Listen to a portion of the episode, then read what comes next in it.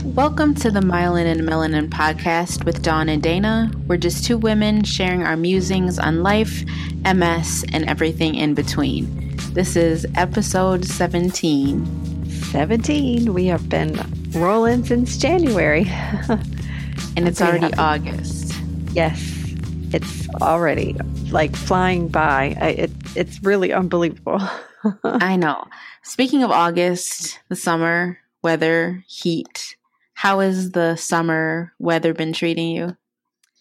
You know, I have been pleasantly surprised. I I thought this was going to be dreadful like last year with, you know, 100 degree temps every single day, but it's been really tolerable for me.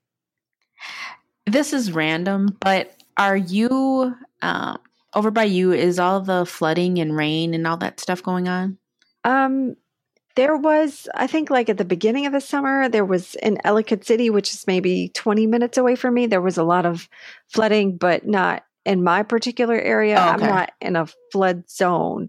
I mean, we have oh, been getting a lot of rain, um, which is good, you know, because right. that cools things off. But the only thing that that really has been bothering me this summer is the humidity. But it, it, rains a few days later, so it cools things down, which is fine. So, yes. yeah, how how's it been over for you? I know Wisconsin is similar to where, not similar, but kind of mm-hmm. sort of, because I grew up in Buffalo with cold weather. But like, how is Wisconsin in the in the summers and you know their when oh. their um, our well, Wisconsin has very defined seasons. Mm-hmm. Um, so the summers are usually pretty hot. It this summer's been like the past couple of days have been kind of mild in the 70s, which is perfect weather to me. And the humidity hasn't been too bad. Um, but tomorrow and Sunday, it's going to be like 90 and high humidity, so I'm kind of dreading that. Mm-hmm. Um, but I'm here in Milwaukee. I'm near the lake, so humidity is something that is gross. Um, and the humidity is really what you know kind of gets me in terms of heat intolerance and heat sensitivity um, i can deal with hot I, I don't like hot weather but i can deal with it just being hot but the stickiness is what kind of aggravates my ms symptoms and spasticity and all of that Right. It's it's as if you feel like a noodle. I I know I do. If I go limp, I'm so tired. I don't want to move it's I don't like the thickness like you said in the air. I even yes. for example, even if I'm on an elevator, I you know, I dread that too because I'm thinking, oh God, it's hot out here. It's not going to be super cool until I get up in the building or wherever I'm going. And I don't like going in elevators because it's sticky and hot, you know? yes. And it's hard to breathe. And yeah, terrible. Yeah. yeah. And my paranoia gets out of control. So, yes. But um, yeah, so it's eh, you know it it's for me it's been a change because I never was affected with by heat and um, uh, not until maybe what year are we in 2008 maybe like three or four years ago mm-hmm. or probably three years ago i um, like i said before in another podcast i went to the beach with my family and you know, we were on the beach in the sand and I had a hat on and, you know, there was, we were covered. And then I stood up, but then I fell on the, you know, in the sand. And I was just like, yeah. oh. So, um, so yeah, I've had to really change my thinking and change the way I, I do the summer because, yes. um, because I still want to enjoy. And I, last year, I, I really became angry and in years past, I've become, you know, kind of mad where I'm like, God, my summers are taken from me. Are you kidding me? This is like the leisure time, you know, because yes. as, a, as a teacher, you get to kind of relax during the summers. And I, I said, what am I going to do? I don't, I don't know what to do. So, you know, you wear your cooling vest, which that, mm-hmm. that definitely helps. And then I just started, I said, well, one day the cooling vest didn't help me because it was like a hundred degrees and my yes. car, my, I, I like my car. I'm very thankful for my car, but I don't feel like it's MS friendly because it's so hot. That's a whole nother episode we could talk about uh-huh. later. But um, I just started to uh, recognize like, what can I do to kind of change my and shift like my thinking with how I yes. tolerate this. So I carry ice packs and I probably probably look a little nutty, but I don't care. I can stay cool. yes that is a perfect segue into what we're going to be discussing today. So, um, today's topic is going to be what is called paradigm shifting. Um, so, we came up in paradigm shifting, and we'll get into what paradigm shifting means a little bit later in the podcast. But um, we came up with a list of 10 tips to kind of shift the way that one with MS think, can think about accomplishing everyday tasks, which may seem um, it's kind of daunting when you think about things that you were used to or you were able to do um, pre MS or pre you know when ms became symptomatic versus what you can do, do now. It can be very depressing when you think about um, the deficits that you have and what you used to be able to do but paradigm shifting kind of um, it's a way for you to kind of reframe the way you think about doing everyday things to try and get the most out of life. So, um, the 10 different tips that we came up with. And again, this will make more sense, hopefully, once we get into exactly what paradigm shifting means. Um, but yeah, the 10 tips. Um, what is your favorite tip, Dawn? My favorite out of the 10, because we have uh, one mm-hmm. through 10, um, is number three. Um, I think I've adopted it, it's it's slow and steady wins the race. I absolutely love that one. I mean, amongst all the other ones too, but this one stands out for me because, um, you know, as we told our listeners before, you and I both did Lemtrada, and we had the uh, Lemtrada infusion, and the mantra that we kind of all adopted was this is not a sprint. It's a mar- it's not a marathon it's a marathon not a sprint. So I, I always kept that in the in the back of my mind and i'm always thinking okay dawn slow down. You can't accomplish everything you know and my neurologist will tell me look you can do these things but why don't you just cut cut this in half? Do do one thing per day if you have to go to Target today and the grocery store today, choose one the the one that's like high priority instead of trying to force yourself to do both. Right. So right. That, yeah. And sorry listeners, I probably should have gone through each of the 10 tips before I Oh yeah through Dawn into what's your favorite tip. So I'm um, to briefly go through the 10 tips and we'll post this on the website and on Instagram so that you can um, have a visual for what these 10 tips are. But the first tip, and we'll go through each of the 10 um, throughout the podcast, but the first tip is plan ahead. Number two is preserve your energy. Three is what Dawn was just talking about slow and steady wins the race. Four is less can be more. Five is reframe the narrative. Six is change your thoughts. Seven, don't look through the same lens. Eight, create your new normal. Nine, focus on what you can do. And 10, be kind to yourself and accept your accomplishments. Um, you know, I think, you know, you talked about three, so, slow and steady wins the race. I think number five is what really sticks out to me. So, and this is really the, um, kind of core of what paradigm shifting is. So reframing Absolutely. your narrative. Mm-hmm. Um, you know, instead of thinking about making a 10 course meal, for example, you might just want to reframe it and um, reframe it as making dinner. You know what I mean? And that it may seem kind of basic, but just reframing the way that you think about what you're doing. Well, it's like it makes a lot of sense, like chunking, and that's what they teach us um, as as you know, beginning teachers to chunk the information for students who are, you know, kind of uh, slow learners, if you will. But mm-hmm. you want to chunk things and make it easy for yourself. So what I do, like you said, for di- instead of a ten course dinner, I was just visiting, you know, with my family, my parents, and mm. um, I was making dinner, and I I got up early because I'm an early bird, and I said, okay, well, let me you know, what am I going to make? So I got in my head what I, well, I knew the night before what I was going to make. So I pulled everything out of the refrigerator, eh, you know, everything that wouldn't be perishable, and I put it to the side. And so I cleaned my vegetables, I chopped, I did everything that I could that was easy, if you will. And mm-hmm. I kind of I like this number five says I've reframed the narrative uh, for that day, for that moment, or, or, what I wanted to do, which was to accomplish my task was to cook dinner without being tired and having the stamina to stand up and stir mm-hmm. and, you know, watch it. So I just prepared everything early and then I sat down and by then it was it was like not even 10 o'clock. I think it was 9 30. So I was done meal prepping for dinner by 10 o'clock so that I had the rest of my morning to do what I needed to do or wanted to do. Right. And that kind of that example of making dinner I think encapsulates a lot of these tips. So the planning ahead, mm-hmm. you know, obviously you planned ahead, you you know, decided what you're making, chopped the veggies, you know, all that. So you planned what you were doing ahead in order for you to number 2 preserve your energy. Um, and then that brings us into three slow and steady wins the race. It wasn't like your goal was to make dinner in 30 minutes.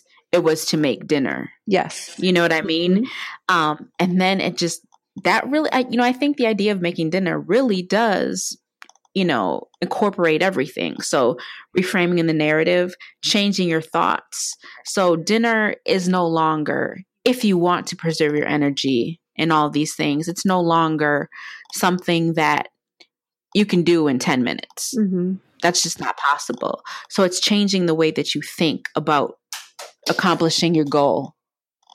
Yes. If that makes that sense. makes a lot of sense. Yeah. And at the end for number 10, I I was kind to myself because I, again, a lot of times, I don't know if other people with MS feel this way, but you get angry because you're like, oh, but I used to be mm-hmm. able to mm-hmm. stand up and make a quick meal and not even worry about sitting down and not getting tired. You know, I used to get angry, like, you know, because of the things that I couldn't do. So I, I right. am now kind to myself. I'm cognizant and aware of you know what, Dawn, your life has changed and you have to accept that. So I've accepted it and I'm proud of myself that I know what to do to make things better, if, you know, for lack of a better word, right. you know, to make it easier, you know. Right. And I mean, that really incorporates number nine, focusing on, on what you can do.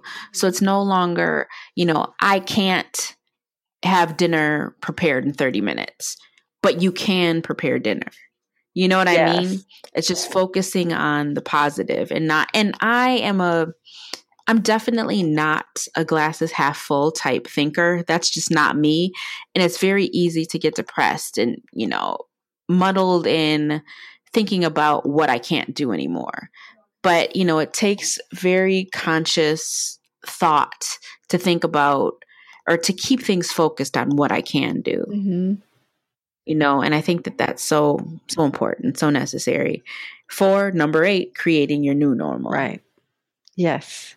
And you're not the only one dana. I mean and it took me a long time. I, I i'm not going to sit here and proclaim to be an expert at you know these 10 tips because it takes a minute right. to get there. And you know yes. i'm 18 years into this disease. I'm 18 years you know i'm mm-hmm. and it's it's a lot. It, it, it really it becomes you know such a life altering shifting thing for you to and you you really have to you know transfer all of the negative thoughts for me i did you know yes. and and think about okay well what can what can i do? Instead of saying can't because as more as much as i say can't i won't be able to do anything and i'll be miserable.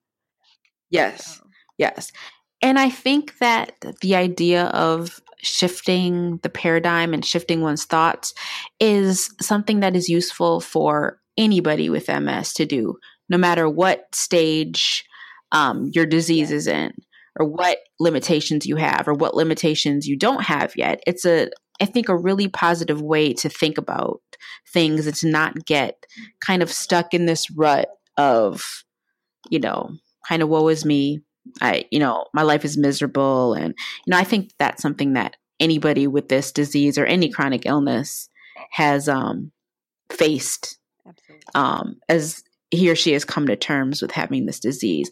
But yeah, but it's something that's useful for anybody at any stage of any stage of their disease. Yeah.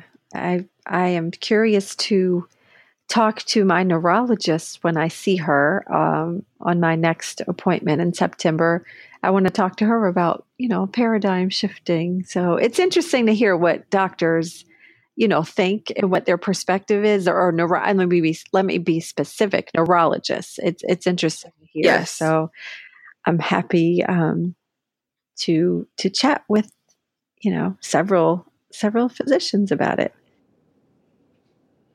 Today, we have the pleasure of welcoming Dr. Aaron Boster to talk with us. Dr. Boster is a part of the Ohio Health MS Center, which is located in Columbus, Ohio. We'd like to welcome you, Dr. Boster. Thanks for taking time to chat with us. Oh, my goodness. It's a pleasure being here. Thank you so much for having me. Thank you for being here. Yes, um, Ohio, the great state of Ohio. Uh, Dr. Boster, can you tell our listeners a little bit about yourself? Sure, I'd be happy to. Uh, I decided to be an MS doc when I was 12, believe it or not. Um, I grew up in a home where my uncle had MS. And I remember rather vividly, uh, I went into the kitchen. My mother and grandmother were sitting at the table there and they were crying. Now, they weren't crying because Uncle Mark had MS. He had had MS for quite some time. He was in the other room in a wheelchair. They were calling because they had a problem and they couldn't get a hold of their doctor. And this predates the interwebs. It, it predates, you know, the massive involvement of societies like the National MS Society. And my family was scared. You know, they didn't know what to do. I told my mom that I was going to learn to do it better. And I always mm-hmm. joked that I didn't really know what I was telling her. I didn't know I'd finish the 27th grade or be balding before I was done. uh, you know, I knew that no one uh, should make my family feel that way. And no family in central Ohio uh, struggling or impacted by MS should be made to feel that way. And that kind of led me on a rather unusually direct trajectory uh, mm. through my education. You know, I was I was uh, pursuing my education knowing I wanted to be an MS doc. Wow. So, can I just ask, was this like 30 plus years ago? Yeah, yeah, it was a while ago. I'm not uh, I'm not 12 any longer. right, right. But I mean, I'm just trying to like I know you know certain um, pharmaceutical drugs weren't out back then, so you oh, know. Oh, yeah, this predates uh, this predates uh, the advent of disease modifying therapies. Mm-hmm. Oh wow! You know, so the first MS therapy, as you're well aware, came out in '93, and this was uh, you know several years before that. Oh my goodness. Wow. So your interest MS stemmed from seeing your uncle. I assume you were pretty close to him, seeing your uncle in this state and just wanting to help him. Well, and yeah, wanting to help him and wanting to help my family. Mm-hmm. You know, I um I, you know, I, I, got to witness the natural history of multiple sclerosis, which is a doctor's yes. way of saying if you don't do anything, what happens? Right. And, and, you know, one of the things that I think probably drives me is I want other patients and I want other families to have chances that my uncle and my family never had. Mm-hmm. Mm-hmm. You know, and so it's um, it's more than just a you know a nine to five job for me. This is something that I'm pretty passionate about, and um, you know, and to some degree, it kind of defines me, if I'm honest. That's beautiful, and I can absolutely agree because you giving lending your time to us, this definitely speaks to this is like a full time, all day, every day. Yes. You know, this is your life. I, I, I exactly. have to give a shout out to my wife because they put up with me. and, uh, and you know, there's no way I could I could pull off the things that I do if it wasn't for them. Yes, thank your wife and your family for us, yes. please. Um, but I, can I ask one more question about your uncle? Which form of uh, MS did he have? Primary progressive, secondary progressive, relapsing remitting? Which which he, form? He was diagnosed uh, in his 30s with a relapsing form of MS. Uh, mm-hmm. My childhood, I remember him being progressive. I remember when I was 16, he was, uh, you know, he had been in a wheelchair for, you know, five, six years. And um, in his, in my grandparents' uh, attic, it was kind of like a museum of his disability. My sister and I would wow. sneak up there, and there'd be a single prong cane, and there'd be a quad cane, and there'd be, you know, Canadian crutches, and then, you know, normal crutches, and then walkers, and then wheelchairs, and you know, we would, you know, we would sneak up there and try to understand what they were and stuff. I remember as a kid. Mm-hmm. Okay. Wow. So, and back then, were they class like categorizing the different types of MS? I know it was kind of like fresh and new, and people were still not fresh and new, but people were still researching. For sure, uh, you know the, the, the the words that we use today. For example, we talk about relapsing forms of MS today. Back then, they talked about relapsing mm-hmm. remitting MS. You know, today we have a much better understanding for transitional states of MS and secondary progressive MS but they had terms like secondary progressive MS back then. There's an antiquated term, chronic progressive MS, that was kicked around back then also. So, you know, the the verbiage, just like in any other field, kind of evolves with the field. Uh, but you know, there was there was still an attempt back then of identifying when people were having attacks and when people tended to get mm-hmm. worse in their disability independent from attacks. So, and last question I have, I'm sorry, before we really get into it. And so, how long have you been, been practicing? Um, you know, just shy of 15 years now. Um, but I have to tell you, when you're going through, you know, you go through med school after undergrad. In the second two years of med school, you're in clinics, so you're you're not in class anymore. It doesn't really feel like class; it feels like you're working and you're taking care of. People. And then, you know, internship is a year, and residency, you know, is three more years. And so for those four years, you're really working. Um, you know, and then in fellowship, obviously, you know, that was in MS clinics every day. So uh, it, it, it feels like uh, a long time. It sounds like your entire life you've been practicing mentally, you know, and physically. Right. Yeah, absolutely. Yeah. It has to be amazing just looking at um, the progression of oh. MS. Just, you know, from no therapy to you know. You're absolutely right. Um, and, and I tell people if you have to have multiple sclerosis, now is the best time in, in history to have it. Yes. You know, I, I really mm-hmm. firmly believe that the early application of highly effective medicines coupled with legit wellness you know, paying attention to diet and vitamin D supplementation and staying physically active and avoiding vitamin D. You know, this is the recipe for making MS boring. Mm-hmm. You know, this is the recipe for thriving mm-hmm. and, and achieving in life and being the most awesome version of you despite having happened to, you know, have MS. I love that. Yeah. Right. I do too. That's kind of where we are these days and it's really exciting. Yeah. You know? We've we've literally you know kind of flipped the script so to speak we our expectations are no longer uh, delaying the time to mm-hmm. wheelchair mm-hmm. or decreasing the frequency of attacks by a 3rd mm-hmm. you know we have goals in clinic nowadays of no evidence of disease activity you know we don't want to see jack right you know we have we have goals of of no new spots on MRI. Mm-hmm. You know, we, we talk to people about confirmed disability improvement. Mm-hmm. Uh, it, it's a it's a brave new world, and I'm not selling snake oil like we can pull that off with every right. patient every every time, but but we're getting closer and closer to making this disease bend to our will, and that's that's pretty awesome. It really it is. is. And all this kind of brings us kind of full circle to what we wanted to chat um, with you about. So, uh, we recently saw the video that you did about paradigm shifting. And that is so yes. fascinating to me. So, can you tell our listeners what is paradigm shifting in the context of MS? Absolutely. Um, you know, and I, I want to thank you guys for giving me a forum to kind of talk about this because it's such a underappreciated concept, and yet it is so instrumental into people being successful with this condition. Um, paradigm shifting is really taking a look at how you accomplish a task and doing it differently to accomplish the same goal, but through a different means. Mm-hmm. And just, you know, conceptually, you think about you've got your entire family on a sailboat and you're out uh, at sea and this and the mast breaks. You know, so you've got your family out at sea and you have to get them back to safety. There's no other options, of course, but you can't use the sail. So what do you do?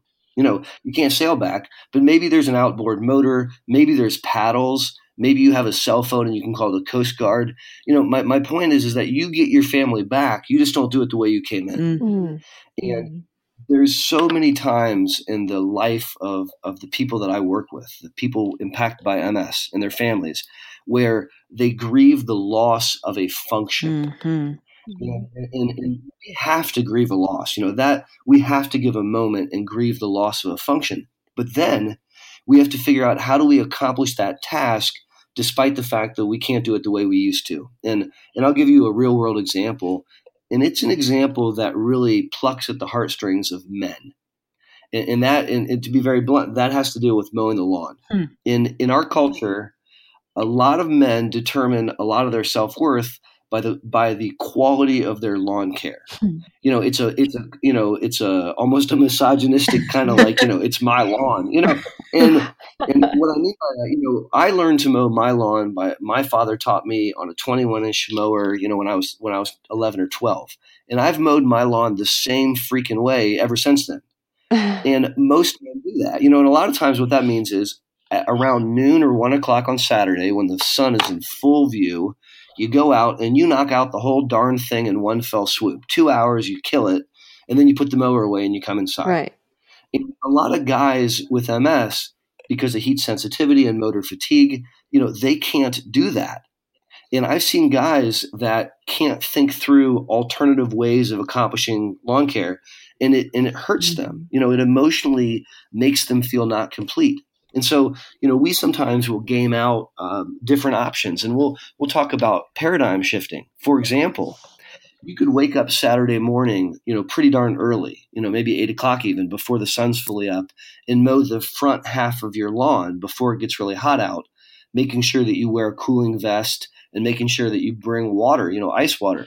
And then you go inside and recuperate and enjoy your Saturday. And then Sunday before church, you knock out the back half. Mm. Now, Sunday evening, you get your man points. You know, you mowed your lawn, it's looking great, you know, and and you did it, but you had to change how you did it. And and that's really the crux of paradigm shifting. Mm-hmm. I Dana and I were talking just kind of casually, before, you know, when we were talking about paradigm shifting, and uh, it's I, I can't say that this is the same as mowing the lawn, but I was like, what do you do when you're out with your friends and and you could tell me if this sounds silly or not but if you're out with your friends and then you know it's a summer night and you're you're used to hanging out and enjoying your life and just because you have ms you don't want to be you know closed up inside and then they say sure. oh do you want to sit outside or do you want to sit inside and your entire party wants to sit outside and you know it's hot you know you have heat sensitivity what do you do so ahead of time I'm thinking, okay, what is my plan? I know that my my group wants to go outside, so I'm going to get my cooling vest, get my ice packs, you know, so that I can enjoy this time out with my friends or something. So it's kind of like paradigm shifting, but like when you're having fun versus doing, you know. You're absolutely right. You know, and there's a couple different ways you could paradigm shift. Just to talk through that for a second. You know, one thing, and, and I think that's a brilliant idea. I'm going to go outside and hang out with my buddies. I'm just going to cool myself while I do mm-hmm. it. Mm-hmm. Um, we have a, a, a, patient and his family I, we've become very close with. I consider them personal friends, and they have a mister. You know, like a not a not a man, but a, you know, like a, a thing that sprays water. A mister. they have it set up over the door frame um, as they go out on their patio, and so my buddy will sit in his wheelchair under the mister and it keeps him cool. Mm-hmm. Mm-hmm. You know, so so that's a great idea. You know, another paradigm shift is to say to your friends, "Hey guys, I'm stoked that I get to hang out with you tonight. I actually have heat sensitivity, and if I go outside, you're probably going to have to carry me back inside. So, would you mind if we just went out for a little bit and then maybe we hang out inside? Because your friends, you, you know, that's your village, right. and your your village can paradigm shift for you. Yes. You know, and, and so it works both ways. But the point is, you want to have an awesome evening in this great example. You know, you want to enjoy life and enjoy your friends. And so you might have to paradigm shift how you make that happen, but it's still going to happen. Right. Yes. Absolutely. Right. I really like um, that concept of your friends paradigm shifting for you or with yeah. you as well. I think that that's that's really key. That's exactly right. You know, I, I see this a lot with uh, spouses. So, um, someone with MS who has accrued a degree of disability is now um, dependent to some degree on the assistance of their spouse. And they worry, they genuinely worry that they're a burden. Mm-hmm. And, and I oftentimes, in the presence of the spouse, will remind them of their marriage vows. You know, and I, I would I say to them, if the spouse was ill, you wouldn't let them complain. You would tell them, "Shut up. This is I love you, and and you know I'm here to support you." So in the same breath, you have to allow them to honor their vows. You have to allow this key village member to paradigm shift and help you, and and you have to accept that in the same way that you would make them accept that. And so, you know, the, the, the, village shifting with you and you paradigm shifting with the village is just part of the deal. It is, absolutely. And I think it leads to my question for you like, which we've kind of touched on already. How can these MS, how can MS patients, you know, achieve their goals through all of these shifting or this, this shifting? And I, and like you said, the village steps in to help. That's one one way to achieve your goal. Asking for help. Yeah. And that was something that Dana and I talked about before. Like a lot of times we become so stuck in our ways and you know wanting to do things our, our own way and and feeling as if we're a burden if we do ask for help but mm-hmm. it's it's important to to ask and you know because you you get in into a, a I guess a situation where you can't move or you want to move, but you, you know, um, you're just having trouble. Right. And so you're like, okay, what do I do? How do I shift my thinking here? Because I want to get over to that door, but I don't know how to, to get there. Well, you've got to have somebody step in and help you and change your way of thinking, change your narrative, reframe your narrative, and, you know, just get it done. You're exactly right, and and I think you you know I, I want to highlight something you said because you started talking about goals. So if the goal is traverse the room safely, and that's the goal, then then we're going to achieve the goal. Now there's a secondary goal of I want to do it alone, unassisted, mm-hmm. but that might not be plausible or safe. Right, right. And so the shifting comes and saying, okay, I will accomplish my goal of traverse the room safely. I'm going to have to ask this stranger if they would please give me a hand so I can stand up. And that that's not an easy thing to accept, and I and I respect that. But if the if you identify the goal, and in this case it's to get across the room, well then you're going to figure it out to achieve that mm-hmm. goal.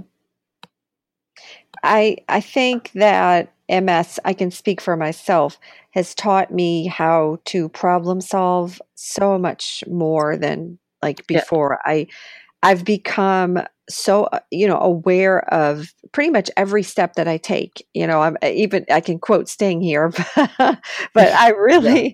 have have become like this master of okay, if I go to Whole Foods this morning, will I have enough energy to go to Target later? You know, I've got to figure out a way to turn my day into a day that works for me and not Amen. That is that is spoon theory if I've ever heard it described. And and that is an that is a form of paradigm mm-hmm. shifting. Mm-hmm. You know, I hear you saying something beautiful. I don't have unlimited energy. My functional reserves aren't what they were when I was 18. Mm-hmm. You know, and with MS and with the heat of the day, my my functional reserves might diminish. So I'm going to be planful about what I do so I can get the important stuff done. Yes. You know, that's that's brilliant. You know, say, okay, I got to get these six chores done, but if I do all six tomorrow, I'm in bed. So I'm going to play it smarter, not harder. I'm going to do the three that I got to get done and the ones that I can wait on, I'm going to do that tomorrow. Yes, mm-hmm. you know mm-hmm. that's that is that is spot on as far as you know uh, shifting the paradigm so that you accomplish your goals and yet you know you can navigate through what you have in front of you. You know that's why I love spoon theory so much. I think it's so helpful for people to understand.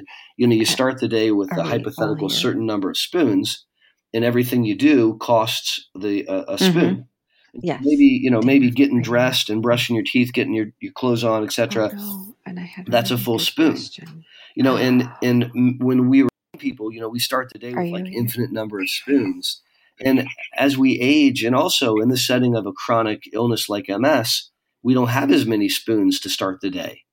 And mm-hmm. so, hence the desire to be planful. I think that's really fantastic. Yes. And, you know, it, it takes a lot to accept your new normal. It, it really does. For me, it did. And as you know, we've spoken, you, you know my neurologist uh, pretty well.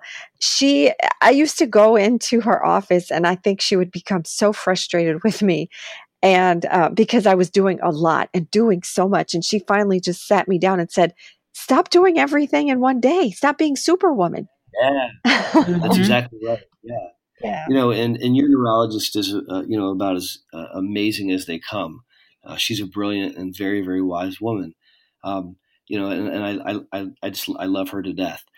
I think that planning and changing and paradigm shifting isn't easy. It's not an easy thing to no. do. And it sounds like you're just like, oh yeah, I just do it differently. But but a lot of there's a lot of emotions tied up in yes. this, and there's a lot of there's a lot of pride. Um, you know, and, and, and, these are real things that we have to grapple with because you might uh, have always been able to just kill it and just go 60 miles an hour, you know, all day long. And, and when you're no longer able to do that, it doesn't mean that you're not a, a worthy person. It just means that you can't do it that way any longer. Right. Well, I'm sorry, Danny. Do you have a question? No, I was just going to say it's really requires that we look at things through different lenses. We can't yes. look at things sure. through the same lens. It's just not possible. It, it's you know, it is what it is.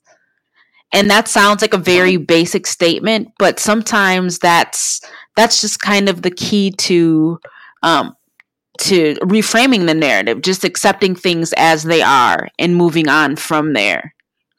If that makes sense. You're exactly right, and you, you know, and it's it's applicable in the daily life of people impacted by MS. It, it's ubiquitous. You know, you could take work as an example.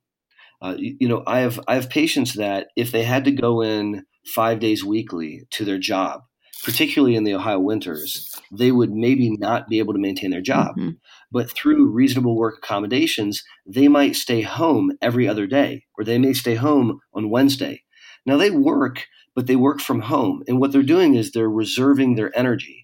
So instead of all of the energy or spoons they would normally expend to get their tush to the office, they're able to knock it out at home. Mm-hmm. And and this is an example of having to look through a different lens. They they're still extremely valuable employees, but they had to paradigm shift in order to maintain that type of employment.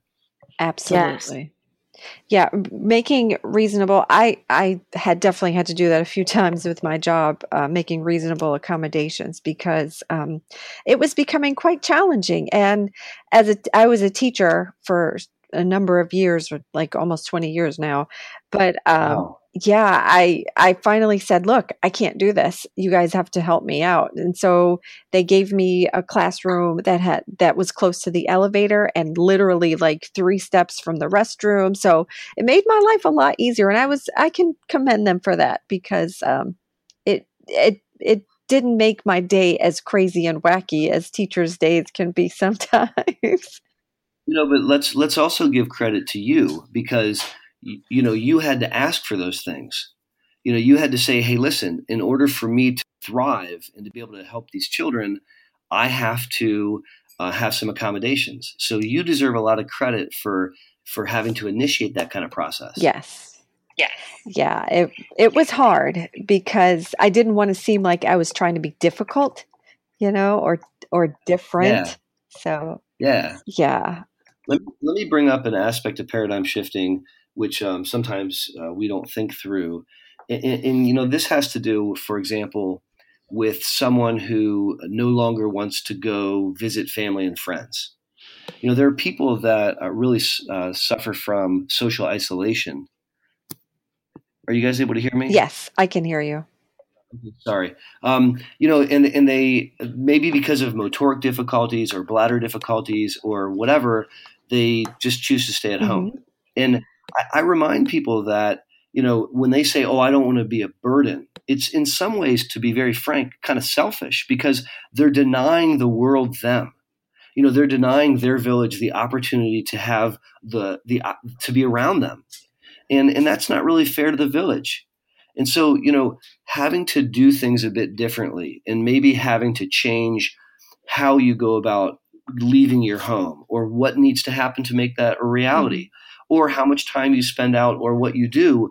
These are all things that are secondary. Um, but it just hurts my heart when you know people with MS, because of various reasons, they sort of shell up and hide. And and there's a, a form of paradigm shifting, seeing the value they provide to the rest of the world to allow them, you know, to to go out and despite those limitations that we we uh, you know it's funny you said that because we did talk about that as well just creating your own bubble. We talked about that maybe like, I don't know, four or five epi- episodes back. And um, it, you do create this safe space for yourself and you don't want to you know venture out and see families friends no one you know because you feel like i know i have gone through that where i feel as if i'm a burden and dana can speak to that because she talks about that as well um, feeling as if she's a burden to her family and um, it's you know so there's there's some paradigm shifting there too you know seeing your family loves you and, and they want to be around you and it, and if they have to be around you in a different way you know your family's going to embrace that because they embrace you. And so that you're right that is a form of paradigm shifting and and i want to point out again that that's not easy. You know talking about it you know is, is easy but implementing it that's a tough thing to do and that that requires a lot of bravery you know, I like to define bravery as doing something despite being scared. Mm-hmm. Uh, and I think that in order to thrive, in order to paradigm shift, sometimes we have to just be downright brave. Right. And it's tough. It's so, it's really hard for people. And for me, it's been. Um, I, I think we might have lost Dana. I don't know. Do you hear her? It doesn't look. She's kind of grayed out here, and she's typing. I can't hear you guys. Okay. Um, don't stop recording. So okay. I guess we can just keep on keeping yeah, on. that's, okay that's fine. I, I have one question for you. I used to be a, a runner, and so maybe our listeners can understand. Like, you can talk about. This is an exercise question. I used to run four miles every day. I was very, very much like an avid runner. So, what do you tell someone who is still wanting to exercise but having gait issues? And maybe, yeah. you know, how do you paradigm shift if that is like your passion? That's that was my passion. So, what would you tell someone? Like how? That's a fantastic question. Um, you know, and I've I've done a couple YouTube videos on tricks and tips to exercising successfully. But you know, let's kind of walk through it together. Pun certainly not intended. Okay. You know, someone someone who has a passion and who you know really is fulfilled and uh, by exercise, you want to cultivate that. And you know, we now know that that exercise is a key element to success in MS. You know, exercise slows down brain shrinkage and it sl- it delays disability and it you know strong legs buttress you against a future attack mm-hmm.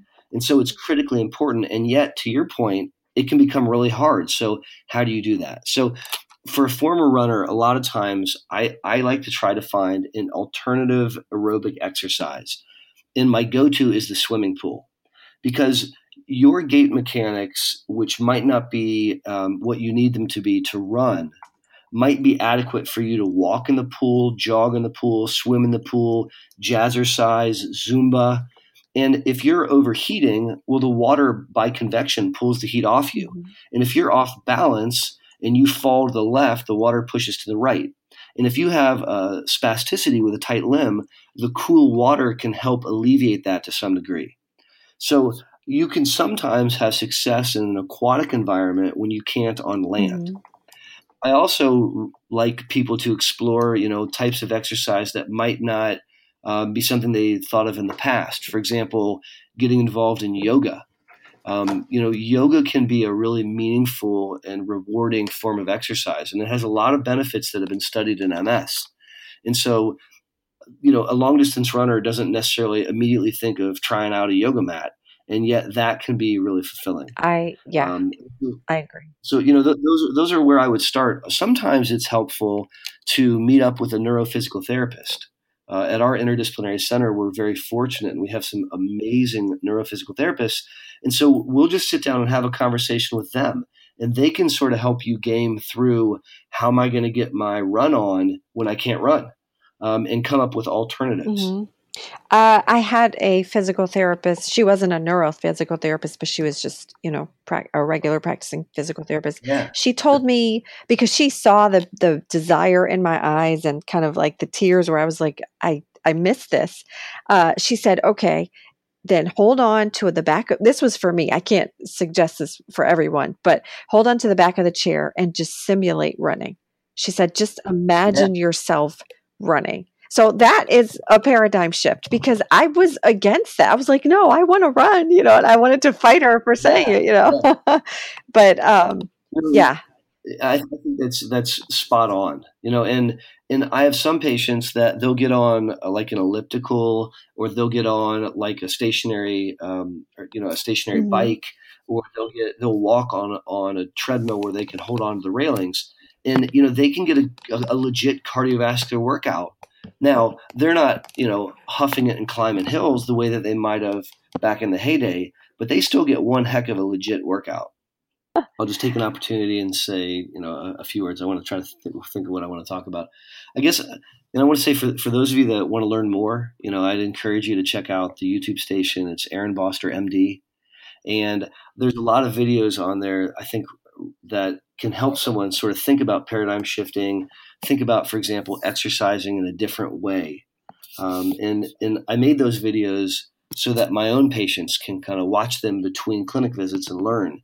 And it's a really meaningful and special thing for me when people that aren't my patients get a chance to learn also. And so I'll just throw that out there as a resource um, in, in case you might find it to be helpful. Absolutely. And if you have any other way that patients can contact you, you and you want you would like to share, you can please please do that. Um, that would be awesome. Oh, absolutely. You know, uh, we have uh, we have an active Twitter profile at, at Ohio Health MS. Uh, we are active on Facebook at, at mm-hmm. Ohio Health MS Center. Uh, the YouTube station is Aaron Boster MD and you know there's the website uh, you, you, know you can type into google Ohio health ms center and, and you can read about us that's online. awesome. And do you all um, accept you know new patients? Or you just uh, you sound like you have t- thousands. Oh we, we see about eight no we see about 18 to 20 new patients a week. So we see patients from all over the united states. Um, you know and and there's several of us uh, that are fellowship trained neuroimmunologists and specialists in multiple sclerosis. It's our life's work. And you know, we do a lot of clinical trials. We do a lot of clinic care. You know, this is our bread and butter, and it's it's um it's a it's an honor to get to work with folks um, trying their best to optimize mm-hmm. themselves and thrive despite having uh, MS. That's uh, that's incredible. I grew up in upstate New York, um, Buffalo, New York, to be exact. And there's such a, a high rate of, well, I, I, think reported rate of people who have MS in that whole like um, Western New York, um, Ohio, you know, area, which is you're yeah, you're absolutely right. Yeah, I, there's a lot of hypotheses about that. You know, there's there's the whole vitamin D story, where the farther away from the equator, the less sun, the less sun, the less vitamin D. Um, you know, there's there's a whole genetic component where a lot of people from the Midwest traced ancestry back to similar locations where there's uh, pockets of gene pools that may predispose populations of people to be more likely to have uh, autoimmunity compared to not. Mm-hmm. Um, you know, the the Midwest, just like the you know the remainder of the United States, is a, is a really clean environment, and there's a cleanliness hypothesis. So there's a lot of reasons why we see you know an increased incidence of MS in this area, and. Um, right. Well, Dana's mother and her aunt, they both have MS. And so it's like three people in their family. So that is is that's so interesting to me. It certainly it certainly is. Um, okay. Well, I am just so excited and so happy that you gave all of this information and that you gave us your time. And I, I definitely walked away with some jewels like making your village kind of a part of, of the paradigm shift. Um, that is incredible. I had to write that quote and I, I may quote you on that on our, our recap blog. Well, thanks for yeah, thanks for having me on. I you know I'd love a chance to talk with you guys again sometime. Absolutely, thank you so much, and thank our listeners. Thank you for tuning in to the Myelin and Melanin podcast with Dawn and Dana. Um, sorry if there's any like weird sounds on our you know podcast this week. We we were um, just kind of perfecting our, our sound check. Uh, you can find us on the web at myelinandmelanin.com, Twitter, Instagram, Facebook at Myelin Melanin. And also, we have a YouTube channel, um, and you can check us out. Talk to you soon. Bye. Take care. Thanks, Bye-bye. Dr. Boster. My pleasure. Take care, guys.